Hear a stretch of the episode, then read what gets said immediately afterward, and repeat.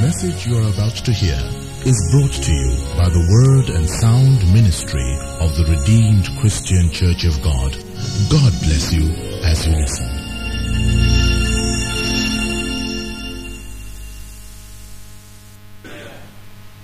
Let us just say a short word of prayer to the Lord. Father, we thank you today. We thank you because you've brought each one of us here for a purpose. For you are a God of purpose. We pray, Lord, that that purpose for which you have brought us here will be fulfilled today. We ask, Lord, that your word will bless us and enrich our lives. We ask that our hearts will be good soil. We ask, Lord, that we shall not be hearers only, but we shall be doers of your word. Open our eyes today, Lord. Grant us understanding in our hearts. Bless us with the spirit of wisdom and understanding, Lord. Lord, we bless you. Lord, we exalt you. In Jesus' mighty name we pray. Amen. Please turn your Bibles to the book of Judges. Judges chapter 16. Judges chapter 16. I'm speaking about a time when kings go to battle. Today we'll look at the example of Samson. And it came to pass afterward that he, Samson, loved a woman in the valley of Sorek, whose name was Delilah. And the lords of the Philistines came in unto her and said unto her, Entice him and see wherein his great strength lieth, and by what means we may prevail against him, that we may bind him to afflict him, and we will give thee, every one of us, eleven hundred pieces of silver. And Delilah said to Samson, Tell me, I pray thee, wherein thy great strength lieth, and wherewith thou mightest be bound to afflict thee. Samson said unto her, If they bind me with seven green withs, which never, which were never dried, then shall I be weakened and be as another man. Then shall I be weak and be as another man. Then the lords of the Philistines brought up to her seven green withs, which had not been dried, and she bound him with them. Now there were men lying in wait, abiding with her in the chamber. And she said unto him, The Philistines be upon thee, Samson. And he brake the withs as a thread of tow is broken when it toucheth the fire. So his strength was not known. And Delilah said unto Samson, Behold, thou hast mocked me and told me lies. Now tell me, I pray thee, wherewith thy might, thou mightest be bound. And he said unto her, If they bind me fast with new ropes that never were occupied, then shall I be weak and be as another man. Delilah therefore took new ropes, bound him therewith, and said to him, The Philistines be upon thee, Samson. And there were liars in wait, in wait, abiding in the chamber. And he brake them from off his arm like a thread. And Delilah said unto Samson, Hitherto thou hast mocked me, and told me lies. Tell me, wherewith thou mightest be bound. And he said to her, If thou weavest the seven locks of my head with the web, and she fastened it with the pin, and said unto him, The Philistines be upon thee, Samson. And he awaked out of his sleep, went away with the pin of the beam and with the web. And she said unto him, How canst thou say, I love thee, when thine heart is not with me? Thou hast mocked me these three times, and hast not told me wherein thy great strength lieth. And it came to pass, when she pressed him daily with her words, and urged him, so that his soul was vexed unto death, then he told her all his heart, and said unto her, There hath not come a razor upon mine head, for I have been a Nazarite unto God from my mother's womb. And if I be shaven, then my strength will go from me, and I shall become weak and be like other men. And when Delilah saw that he had told her all his heart, she sent and called for the lords of the Philistines, saying, Come up one this once, for he had showed me all his heart. Then the lords of the Philistines came up unto her and brought money in their hand. And she made him sleep upon her knees, and she called for a man, and she caused him to shave off the seven locks of his head. And she began to afflict him, and his strength went from him. And she said, The Philistines be upon thee, Samson. And he awoke out of his sleep and said, I'll go out as at other times before, and shake myself. And he wist not that the Lord had was departed from him. But the Philistines took him, put out his eyes, brought him down to Gaza, bound him with feathers of brass, and he did grind in the prison house. Howbeit his head began to grow again after he was shaven. The Lord bless the reading of his word. Everybody knows the story of Samson. It is a very, very popular story. Indeed, Greek mythology actually based and fashioned the story of Hercules after the life of Samson. We all know Samson and Delilah. But today we want to look at this story that we've just read from that point of view of a time when kings go to battle. Because we find that, like David, we find Samson got to the place of Rephidim. We find that Samson got to the place of rest. He put his guard down. When he was supposed to be in the battlefront, he was tarrying still at Jerusalem. Samson was with his own Bathsheba, whose name this time was called Delilah. And we know that that was his undoing. I want to explain how Samson refers to us because Samson is like a picture of the church. The church is supposed to be big and strong, but generally just roaming around blind. But let's just go to the beginning and take it, you know, from just that point, the beginning. Let's turn to Judges chapter 13. And just look at the first five verses there. That's the birth of Samson. And the children of Israel did evil again in the sight of the Lord. And the Lord delivered them into the hand of the Philistines forty years. And there was a certain man of Zorah, of the family of the Danites, whose name was Manoah, and his wife was barren and bare not. And the angel of the Lord appeared unto the woman and said unto her, Behold now, thou art barren and bearest not, but thou shalt conceive and bear a son. Now therefore beware, I pray thee. Drink not wine nor strong drink. Eat not any unclean thing. For lo, thou shalt conceive and bear a son, and no razor shall come up on his head. For the child shall be a Nazarite unto God from the womb, and he shall begin to deliver Israel out of the hand of the Philistines. This is the story of, of Samson's birth. And we are told here that Samson would be a Nazarite, even so from his womb. And because he would be a Nazarite, the mother was not even allowed to drink wine or strong drink. Because Samson would be a Nazarite even from the time that he was being formed in the womb. So that womb that he would be in was even banned from wine and strong drink. But the sign, the outward sign of him being a Nazarite would be that his hair would never be cut. So we see that Samson was, as it were, consecrated unto God even from the womb. So much is said about Samson's hair and him being a Nazarite. But today I just want us to just briefly look at what it is to be a Nazarite because the outward sign of a Nazarite was the fact that he would not cut his hair. But there were many other things that he couldn't do as a Nazarite.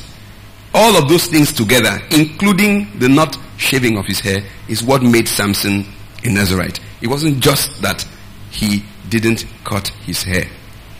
Numbers chapter 6 in Numbers chapter 6 from verses 1 to 11, we have a list of things that make up a Nazarite. And you will find as we read number 6 that a Nazarite, you can be a Nazarite by choice. You can be a Nazarite, as in the case of Samson, by birth. It says in verse 1 of Numbers chapter 6, it says, The Lord spake unto Moses, saying, Speak unto the children of Israel, and say unto them, when either man or woman, so a woman could be a Nazarite, should separate themselves to vow a vow of a Nazarite, to separate themselves unto the Lord, he shall separate himself from wine and strong drink, and shall drink no vinegar of wine, nor vinegar of strong drink. Neither shall he drink any liquor of grapes, or eat moist grapes, or dried grapes. All the days of his separation shall he eat nothing that is made of the vine, and from the kernels even to the husk. And all the days of the, of the vow of his separation, there shall no razor come upon his head until the days be fulfilled in the which his separation, he separated himself unto the Lord. He shall be holy and shall let the locks of his hair, of his head grow all the days that he separated himself unto the Lord, he shall come at no dead body. He shall not make himself unclean for his father or for his mother or for his brother or for his sister when they die, because the consecration of his God is upon his head. All the days of his separation, he is holy unto the Lord. And if any man die very suddenly by him, and he hath defiled the head of his consecration, then he shall shave his head in the day of his cleansing. On the seventh day shall he shave it. And on the eighth day he shall bring two turtle doves or two young pigeons of the priest to the priest to the door of the tabernacle of the congregation. And the priest shall offer the one for a sin offering and the other for a burnt offering and make an atonement for him for what for that he sinned by the dead and shall hallow his head that same day. That's a lot of information about a Nazarite. A Nazarite could be a man or a woman. And a Nazarite could be by choice. A Nazarite could also be for only a period of time. Many things that the Nazarite couldn't do. He couldn't drink wine, neither could he drink strong drink. A Nazarite couldn't even drink cider. He could not drink anything that was made from grapes. He was not even allowed to even eat grapes. They said moist or dried grapes he shouldn't eat. He could not come in contact with a dead body. Even the normal acts of mourning for parents were forbidden. Why? Because the Nazarite was to be completely separated unto God. He was to be holy. Holier than the rest of the children of Israel. A higher standard of consecration was expected of him. And the Bible says that very, very, very interestingly, that perchance somebody just died suddenly by him. That person would have defiled him and he had to perform certain rites to remain holy. One of which was he had to now shave his hair. But that did not stop him from being a Nazarite. So that the outward sign was really that, okay, let your hair grow. And because being a Nazarite was, could be by choice also, it meant that I could have decided to be a Nazarite. And as you can see, there's not much hair growing on my head. But I could still be a Nazarite. So Nazarite is not necessarily, we, we shouldn't just look at it and think that only because he had a lot of hair. It was a place where a person came to and separated himself clearly away from everything else unto God. And for that separation, certain things were imposed upon him. there was a price that he had to pay. He wasn't just meant not to drink wine nor strong drink. Even grapes, he couldn't eat. He must never come in contact with a dead body. It was a price to pay. And the relevance, the relevance of all of that to us today is that once you become a Christian, you actually ha- have taken the vows of a Nazarite. Because you have taken vows to be, as it were, consecrated unto God. Once you say in your heart, I no longer want to live the life I used to live. I want to be a Christian. The Bible tells us that one thing that will happen to you is that spirit in you that was dead would become alive again. And the reason why the spirit comes alive is so that the spirit would attach itself to God. And anybody who knows anything about the Christian faith will find that after we are saved, after salvation, there's what is called sanctification, which is the process of being made holy. It takes some time. But you see, you become a Christian, you indirectly, without knowing it, you have entered into the vows of a Nazarite. But there's a problem. And that problem really is this. As we'll see in the life of Samson, Samson was a man like many Christians who believed in serving God on his own terms. Many Christians want to serve God on their own terms. Many are not prepared for any type of price that will inconvenience them. And so we, we tend to have arguments about, for example, the issue of drinking of wine. People will say, well, why, why can't I just drink a little bit of wine? And today, I mean, I had a tape of a very, very powerful man of God. And just as he was jiving, as he was preaching, he jives a lot.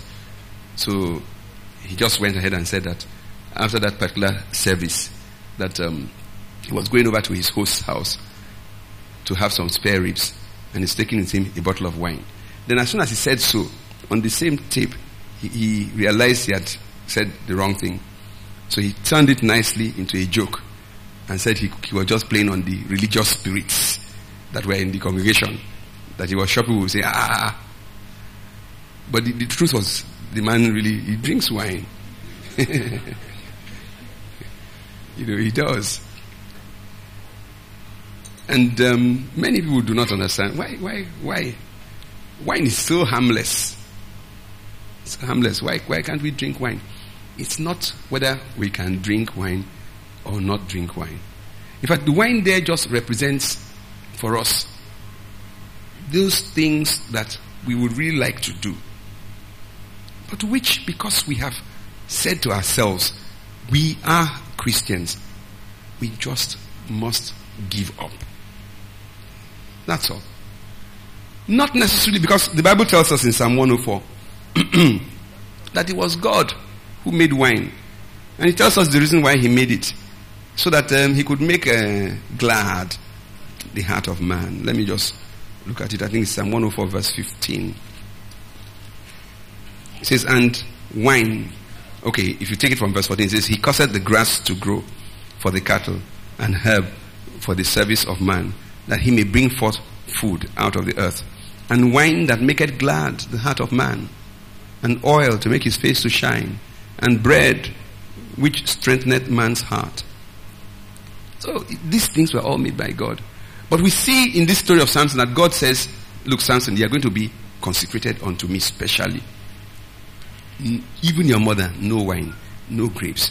Don't cut your hair. Don't do this. So many little, little things that Samson had to do. That was the price that Samson had to pay. There's always a price to pay for being a Christian. And sometimes the price, you see, it's not so much that the Bible says, as Paul said to, to Timothy, that he could drink a little wine for his stomach's sake. Fine. But the important thing is, are you prepared to pay a price for being set aside unto God? There is a price to pay. And part of that price is not just wine. Wine is just one thing. It, there, it stands there and represents, as it says, the things that make us glad. The things that really, as it were, make life go on. Are you prepared to set those things aside? Because when you are not prepared to set little things like drinking of wine aside, then you may not be prepared to set aside things like smoking either. Then you might not be prepared to set aside wearing dresses that are outrageous. You might not be prepared to set aside attending functions that are not really for Christians. You might not be prepared to set aside those friends with whom once you sit down, the period you spend with them is a catalog of sin. You see, but the thing is, you are consecrated unto who? Unto God. Not to an ideology. And God says, okie dokie, there are some things I don't want you to do anymore. Are you prepared? For example, even listening to the music of the world. Are you prepared to separate yourself from that? Because some, some Christians, just to show that they haven't lost it, they, they listen to everything so that they can, not so much that they like it, but so that they can, at least when you want to talk, they will know what to say. They are there, they understand what's going on. The issue is not to reduce Christianity to the level of saying, uh-huh, so if I listen to this kind of music, are you saying I won't go to heaven? No. Are you prepared to pay a price? That's all. There's a price to pay for being a Christian. That's all. There are things that you should give up. Not for any other reason, but because you can say to God, because of you, Lord, I will leave this aside. David said in First Chronicles chapter 21 that he, will not offer the Lord something that cost him nothing. You see, but today, we all want to offer the Lord a lot that costs us nothing. We just want to be who we are, who we've always been. But the Bible tells us that when you, when a man is in Christ, he says, behold, all things become new. All things have passed away. You're a brand new person. You're not the person you used to be. But we all have this thing that wants to pull us back to be being the people that we used to be. And as I said before, if you take every single religion on the face of the earth, everyone, the only one that has a problem is Christianity. You know, if you see a Muslim lady, you will know she's a Muslim. They dress like Muslims. See Hindu, they dress like that. If you see those who Hare Krishna, you see them, you know that that's what they are. Because that's how they dress. The only people who look like an aberration on the face of the earth are Christians. You know, because Christians are really educated people. So we want to, in one breath, claim that we are Christians, and then in another breath, just mirror the world, just look exactly like the world. That's why Christians today want to have Christians, Christian nightclubs. It will be for only Christians. But it will still have red and blue lights. They won't serve whiskey. They'll serve Coke, Maltina, and soft drinks and water. But the, the thing is, anybody who has ever been to a nightclub, the, the engine inside the nightclub is alcohol. It's alcohol, it's nothing else. If you wanted colored lights, you can put them on in your homes. And then they'll be playing only worship music in a nightclub. Well, okay, that's the, that's why it's called a Christian nightclub. And if, if they set up one in Lagos, many of us will want to go. You must be able to draw a line. That was the problem of Samson, as we will see. If you turn to Proverbs chapter 31, I want us all to read together verses 3 to 7. There's a price to pay. And it's not such a lot of money. It's not a lot of inconvenience. Just a little price for the ability to enter into the kingdom of God where the streets are paved with gold.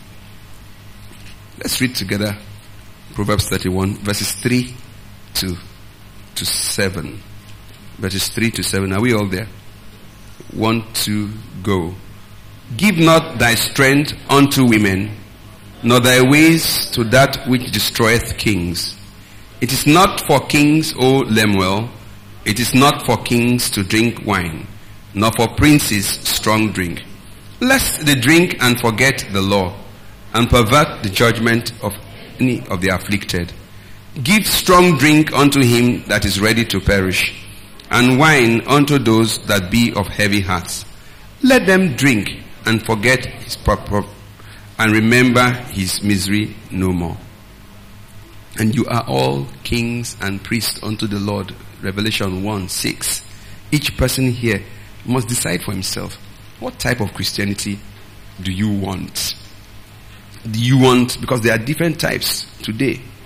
There's the Christianity of liberty. Is that the one you want? There's the Christianity of pleasure. Is that the one you want? There's the Christianity of dance and fun. Is that the one you want? But remember, at all times, that after salvation, there is something that every Christian must enter into. It is called sanctification. It is the same thing as being a Nazarite. Sanctification is the cutting away of all the things that we used to do. It's because what is it all about? It's becoming more like Christ and less like ourselves. Let's go back today. So let's let's just let's just remember this bit about being there being a price to pay. In fact, let me just say one more thing about that. True worship is that place where for God's sake, the things that you really love, you can set aside. That's worship.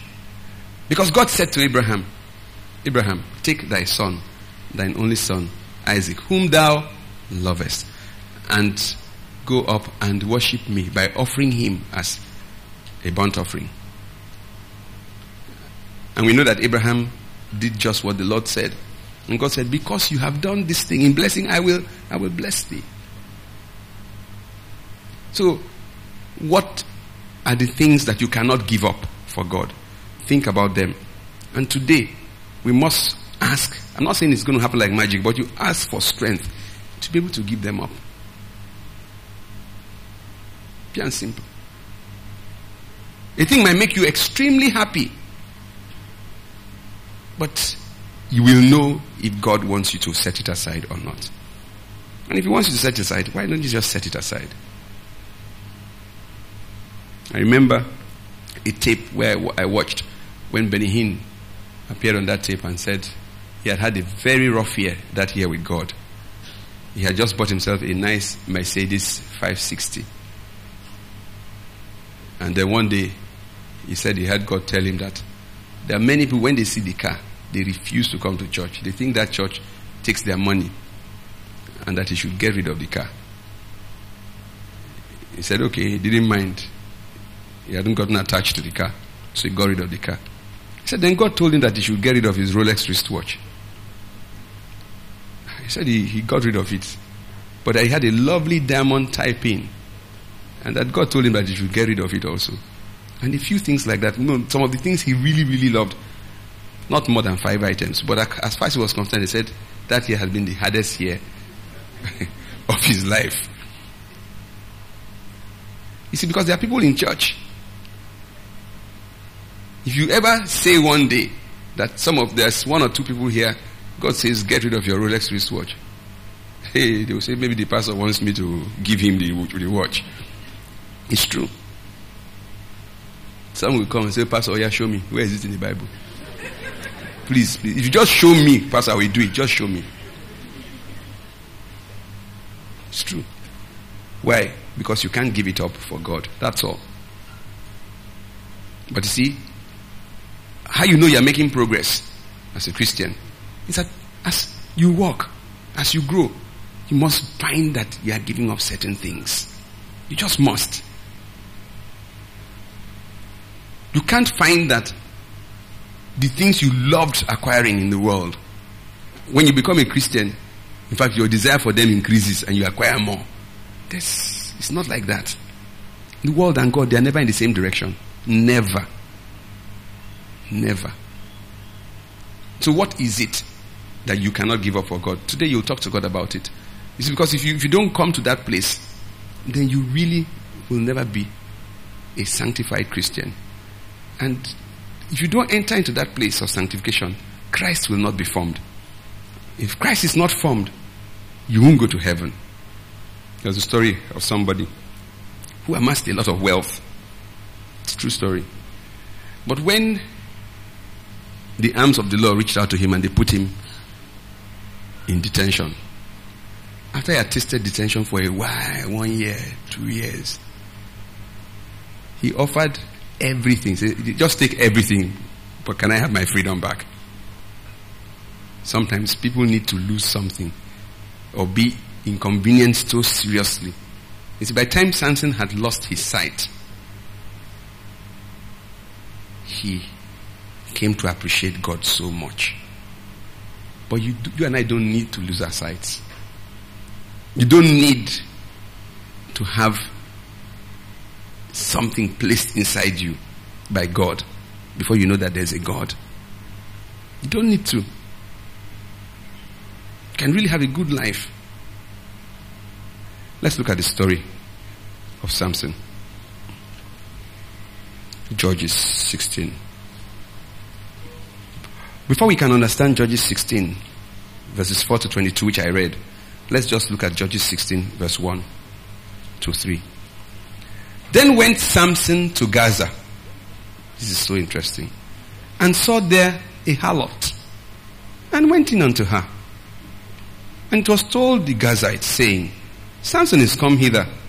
And they compassed him in, and laid wait for him all night, in the gate of the city, and were quiet all the night, saying, In the morning, when it is day, we shall kill him. And Samson lay till midnight, and rose at midnight, and took the doors of the gate of the city, and the two posts, and went away with him, bar and all, and put them upon his shoulders, and carried them up to the top of the hill that is before Hebron.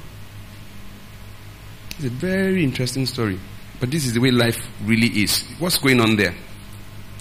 This is the man who is not allowed. He, if he was walking normally down the road and somebody just had a heart attack and died by him, he had a problem. In other words, an accidental death near Samson created a problem for him. Why? Because he was holy. Of course, the Bible will never list for you every single thing that a Nazarite has to do. One of the things not listed, but which we know, he wasn't allowed to go and sleep with a prostitute. Not a Jewish prostitute, but a Philistine prostitute, for that matter. The Bible said he just did what? You can see why they had to remove his eyes. He saw, many of you have the same problem. He saw a harlot. Just saw. And the Bible didn't even waste time. Just he just went in onto her. Now notice this. Let's look at the spiritual situation here. Samson enters from the place of safety into the place of danger. Immediately he did that thing. What happened? The enemy surrounds him. The enemy is not afraid of him anymore.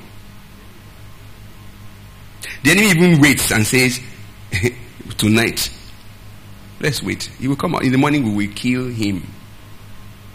They knew about Samson's strength. What's going on there? You see, I said on Sunday, sin always uncovers your nakedness.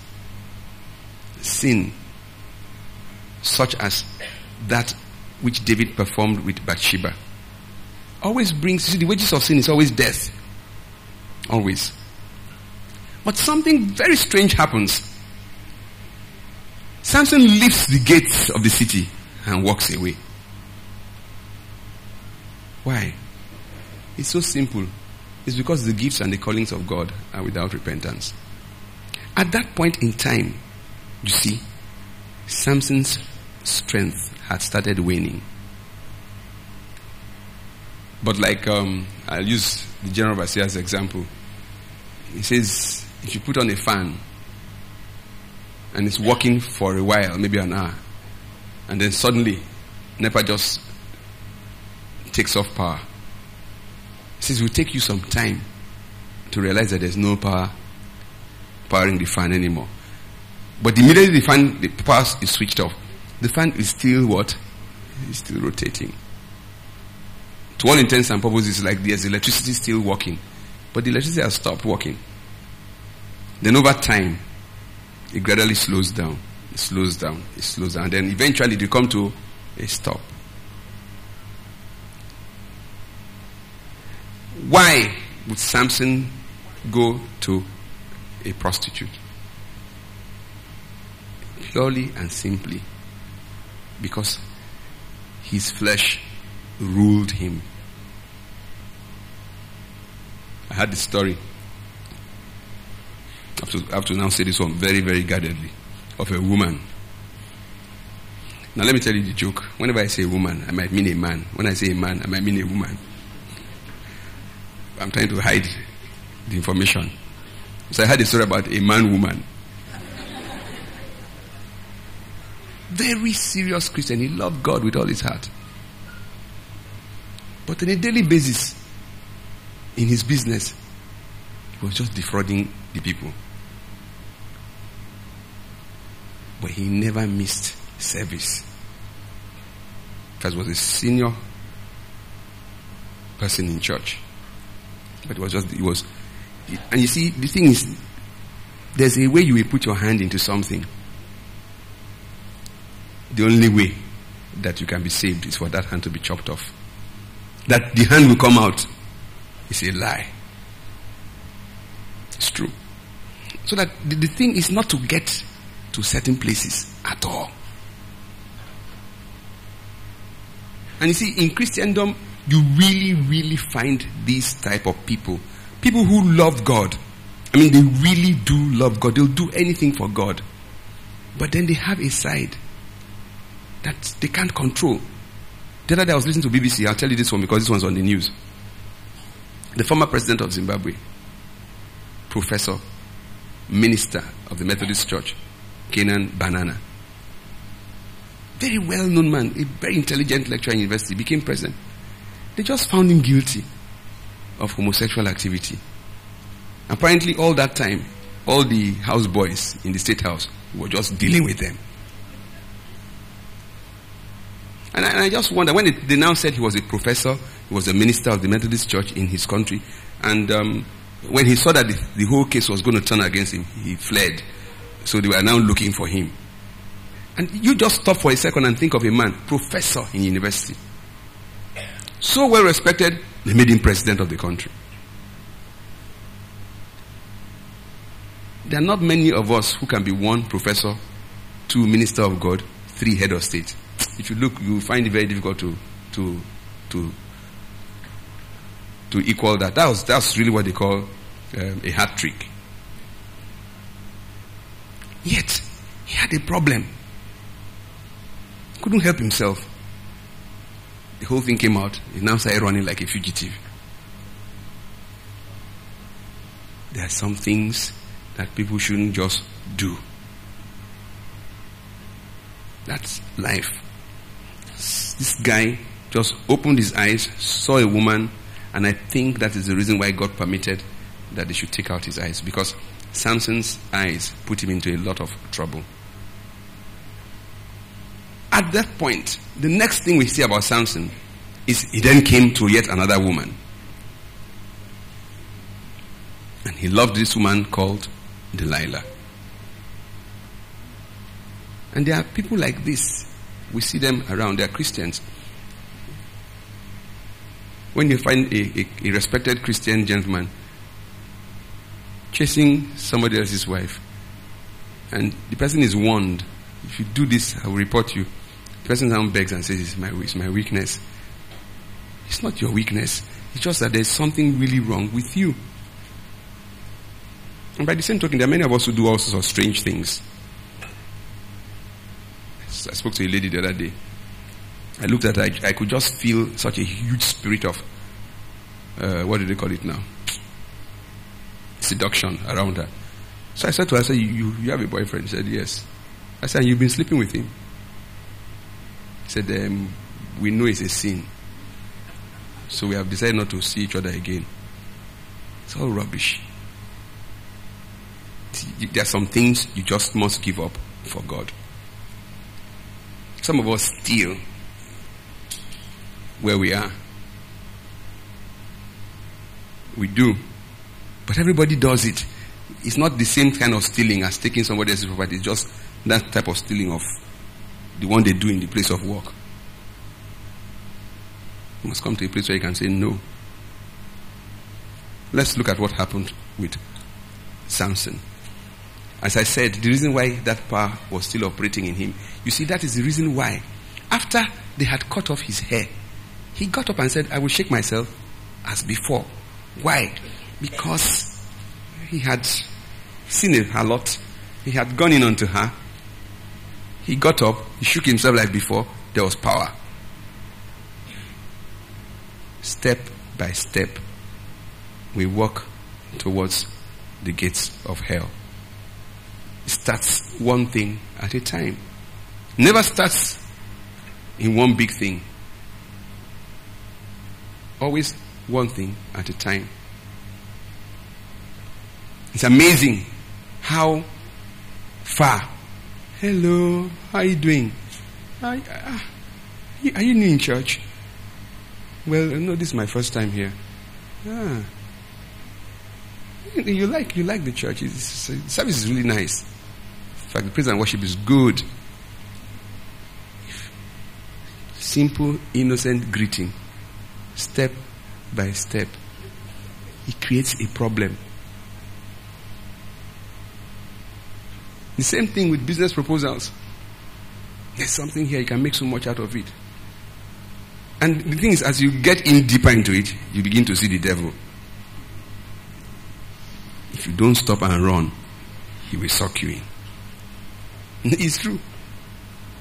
It can start very, in fact, you can start even with a, a bishop might be the one that even introduces you to the business.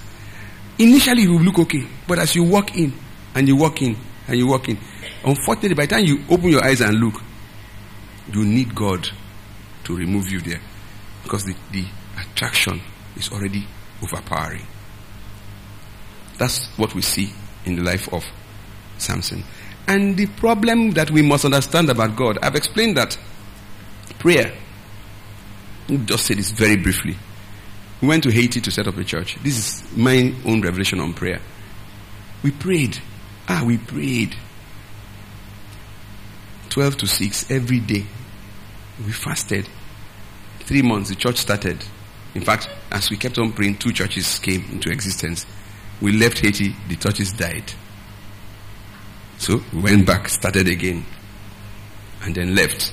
And then two, three years after, you go to Haiti and you see something. Now, a person who doesn't know what's going on will think, ah, is the man that they left there has done a good job. Mm-mm. He's done a good job. But you see, the prayers that have been prayed have finally come into the place of fruitfulness. It's like you dig the ground and plant a seed. The same thing with God. God's long suffering. You see, Samson did this thing, he got away with it. He went to another woman. He seems to have gotten away with it also. The same thing with us. You do one thing, you get away with it. You do another, you get away with it. Let me show you how God works. Genesis 15, verse 16. It says in there, this is God now speaking to Abraham about the things that will come to pass. And God says the reason why the children of Israel would stay a bit long, very interesting, why they would be in Egypt in captivity.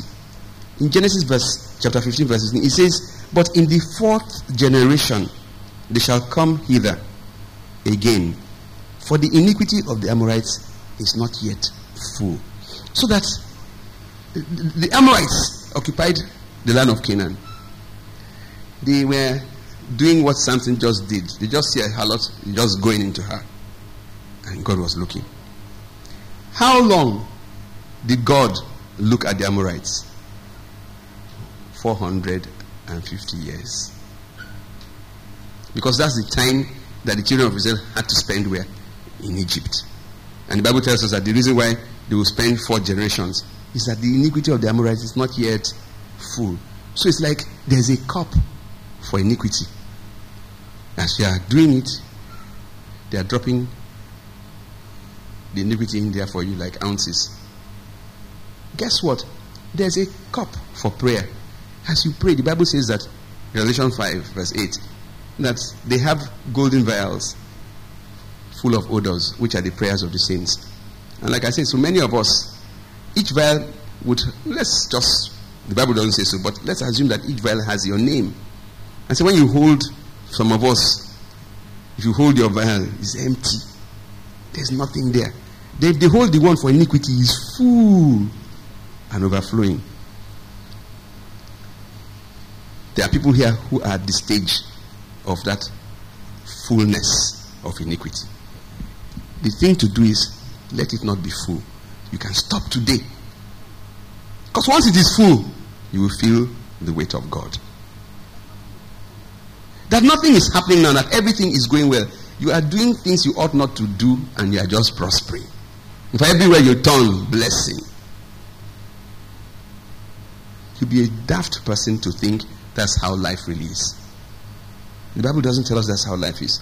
It tells us that God is long suffering. It tells us that his mercy endureth for forever. It is for this reason, when the iniquity of the Amorites were full, that you tend to read the Old Testament and get the impression that God is a very bloodthirsty God. Because when he gives an instruction, he says, kill everybody. Children, animals, just kill everybody. Now you have to go back and check and find out, okay, the reason why God gives this instruction is that their cup was full. Prior to the time that their cup was full, He let them be. So, what was Samson doing in seeing a harlot and going into her? He was filling his cup. Slowly but surely. Slowly but surely. 1 John 2 16. Let's read that together. So if you are here today, you are playing with iniquity, and nothing seems to be going wrong. You are a real joker. you don't even know God, that's why. Once your cup is full, it is full. 1 John 2 16. Can we all read together? 1 2 go. For all that is in the world, the lust of the flesh, and the lust of the eyes, and the pride of life, is not of the Father, but of the world. So that Samson was so steeped in the lust of the eyes and the lust of the flesh. Let us who are here today and are toying with things be careful. Perhaps we are not toying with things, but perhaps we know Christians who are toying with things. Once that cup is full, not all the king's horses, not all the king's men will put Humpty Dumpty together again. It will be too late. It will be too late. Samson's strength has started waning by Judges 16, verse 1, but he didn't know. But guess what happened? He got three warnings. he got three clear warnings. If you read Judges 16, verses 4 to 22, you see three clear warnings. The first time tells Delilah not the correct thing. And he gets up from sleep. Each time, notice that something was getting up from where? From sleep. When iniquity is being poured into our cup, most times we are asleep. Most times. I said to somebody the other day, I called her, I said, Is there something you should be telling me? And she said, mm. I said, There's nothing to tell me. She said, No. I said, There are some things I asked you to be doing for us. You are not doing them. Say a reason why. Ah, Pastor, I'm doing them. I said, Okay. I said, Because you're my friend. See, that's the truth. If, if she wasn't my friend, I'd have just dealt with her. I said, Because you're my friend. So sometimes even the pastor has friends. I said, Because you're my friend, go home and go and think. Now, if there's something you should tell me, come back and tell me. If there's none, I said, Praise the Lord. And that one is that I've given her a rope to hang herself. And I have a feeling she's going to hang herself.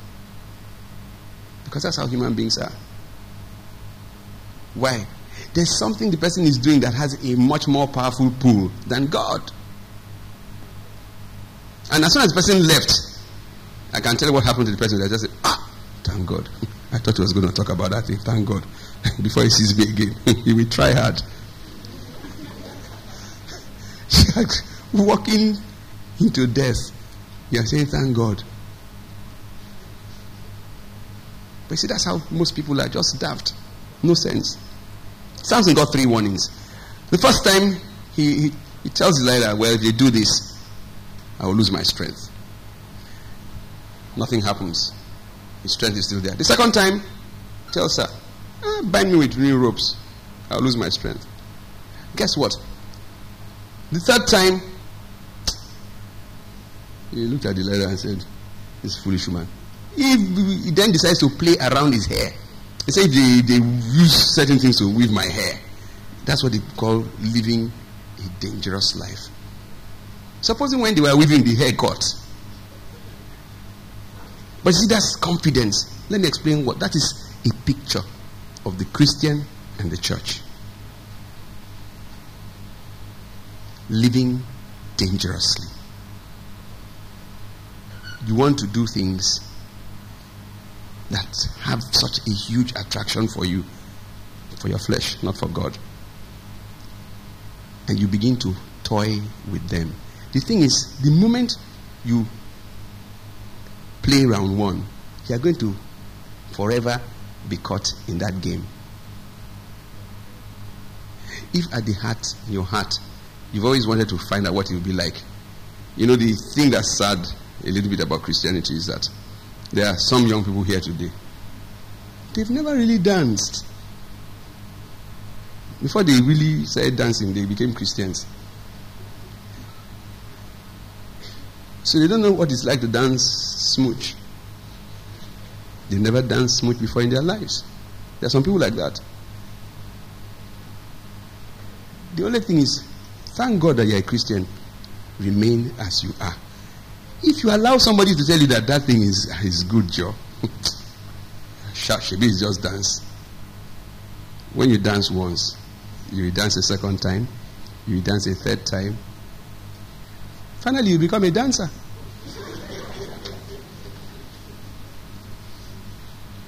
You will become a dancer.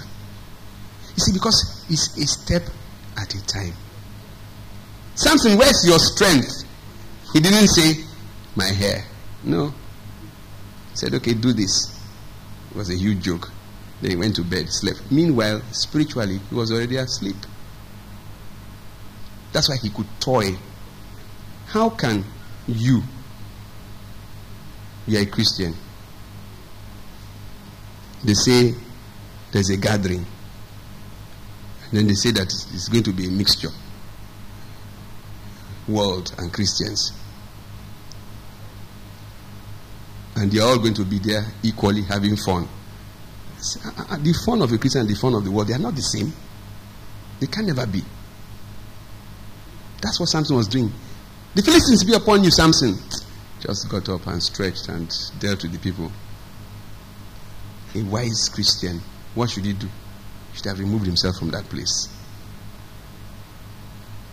These days, Christian. Oh, it's okay. They said the man plays first class saxophone.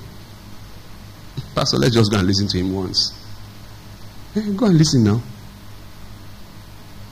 Then from listening, they will say, ah, let's dance a little bit. You get into trouble. The same trouble Samson got into. Was playing in the midst of the enemy. That's where he decided to pitch his tent. These days, the enemy whispers to some people, Look at all those prostitutes suffering on the road. Why don't you do something about it? You say it's the Lord that has sent you on a mission. You go there, you'll be disgraced. You'll be disgraced. There's only one way to save a soul. It's in the place of prayer. No prayer, no soul will be saved. Find somebody that you think is lost. If you can find a prostitute, know her name. Don't talk to her, just pray for her. If you really pray, God will hear your prayer. And the way it works is the person will wake up one morning and will say, I'm not doing this anymore. Somebody said to me the other day, he said, People look at me and they wonder. See, because I used to smoke so much. I don't smoke anymore. And that it is only God that can remove that habit. And I ask from time to time, those of you who used to smoke, you woke up one morning, the desire had gone. Any such cases, people always put up their hands. If you tell the white man who knows about smoking, he will tell you it's not possible. They'll tell you you have to be wearing nicotine patch. But God can take the desire away. God takes desire away. Then I want to be found in the place where everybody is huffing and puffing smoke. Ah, the desire can come back. They are not supposed to be found in certain places. There are certain things we are not supposed to do. Not like joke, not seriously. Samson, the third time, he even plays a big, expensive joke. He says, Take my hand, um, if you weave it, I will lose my power. He had reached dangerous proportions.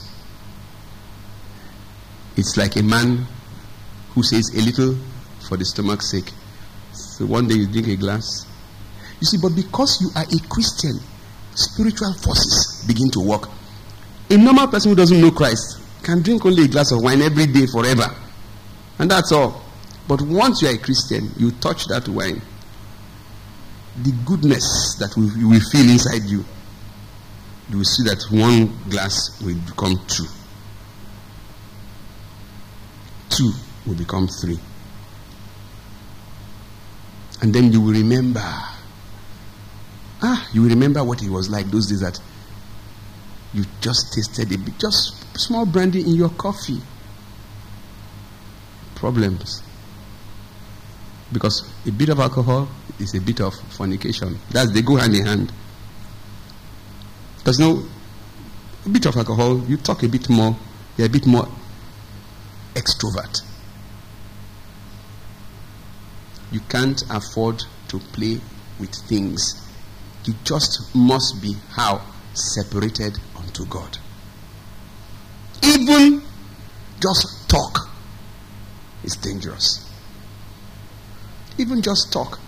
Some of us have friends who say very nasty things. I mean, rude things. They just talk anyhow. You shouldn't be there. Because what is happening is that seeds are being sown. Seeds are being sown. First Corinthians 15 33 says, Be not deceived. Evil communications corrupts good manners. And it does. When we get to the place where we just talk and crack jokes anyhow, eventually, some of those things we will begin to do them. That was what happened to Samson. He was already asleep. He was always in the place of danger. And he didn't know. Eventually, God realized that this man had a lesson to learn. So he left him alone. He says, Ephraim has joined himself to idols. Leave him alone. And when he left Samson alone, they took out his eyes. They took out his eyes. And the secret of strength, in closing, is actually recorded for us in Judges chapter 15, verse 5. He says, He shall be a Nazarite unto the Lord. Why? Because he will deliver the children of Israel from who? From the Philistines. It's in our consecration that there is deliverance. It's in setting yourself aside that there is power. That's what God wants. He is not going to be pleased if you take God of mercy and you play the instrumental version of it side by side with Lagbaja and say you are trying to influence him. Influence Lagbaja. Didn't you hear the guy's name? Why don't you influence us here in church? First, the secret of strength. The Bible tells us, Judges 13 5. And he shall begin to deliver Israel out of the hands of the Philistines. To defeat the Philistines in life, you must be a Nazarite. You must be sanctified. You must be set aside. There are many things you ought not to do. Why? Just for the sake of God. That's all. That's all. Let's bow our heads and just talk to the Lord today. Particularly if you are in a place where you have gone too far. Ask God, He can pull you back. Honestly, you don't know what God can do. He can pull you back. For as long as your cup is not full, God can pull you back. Remember, it is only when the cup of the Amorites was full that judgment was set over them. So there's still chance for us to pull back and know that the world and God have nothing in common. Only the Lord can save people. Let's begin to come to the place where we can pray people into the kingdom of God and stop thinking of the ways that we can do it in our own intellect. Just pray. Take the matter to the spiritual realm. It sorts itself out. Let's just speak to the Lord today, briefly, on our own. Now, as we do so, maybe there's one person here who needs to say today to the Lord, Jesus, today I know you died for me. I know you shed your blood on the cross for me. I know today that my life should be set aside, separated completely unto you. I want to do that separation unto you today, Jesus. Please help me. If you are here and you want to say that prayer, just put up your hand wherever you are, and we'll put a card in your hand, and then you can go ahead and pray the prayer. Is there anybody here who wants to say to the Lord today? I realize that being a Christian is being separated unto the Lord. It's not just coming to church. I want to be separated unto you, Lord. Today. I want to accept that sacrifice on the cross and make vows of the Nazarite unto you. Is there any such person here? Just put up your hand wherever you are, and we'll put a card in your hand. The rest of us, let's just talk to the Lord today and ask for strength to become focused, not to be blown about by every doctrine, but to become focused, to see the Lord and the Lord alone. Ask God to show you and explain to you that are these new other things are they also Christianity? He will reveal all things to you. He alone knows all things. And if you're already toying with sin, today is a day to say, just pull me back. Just pull me back, Lord, and He will. He will. Will. Only God can do certain things. Oh, He can pull us back. He can.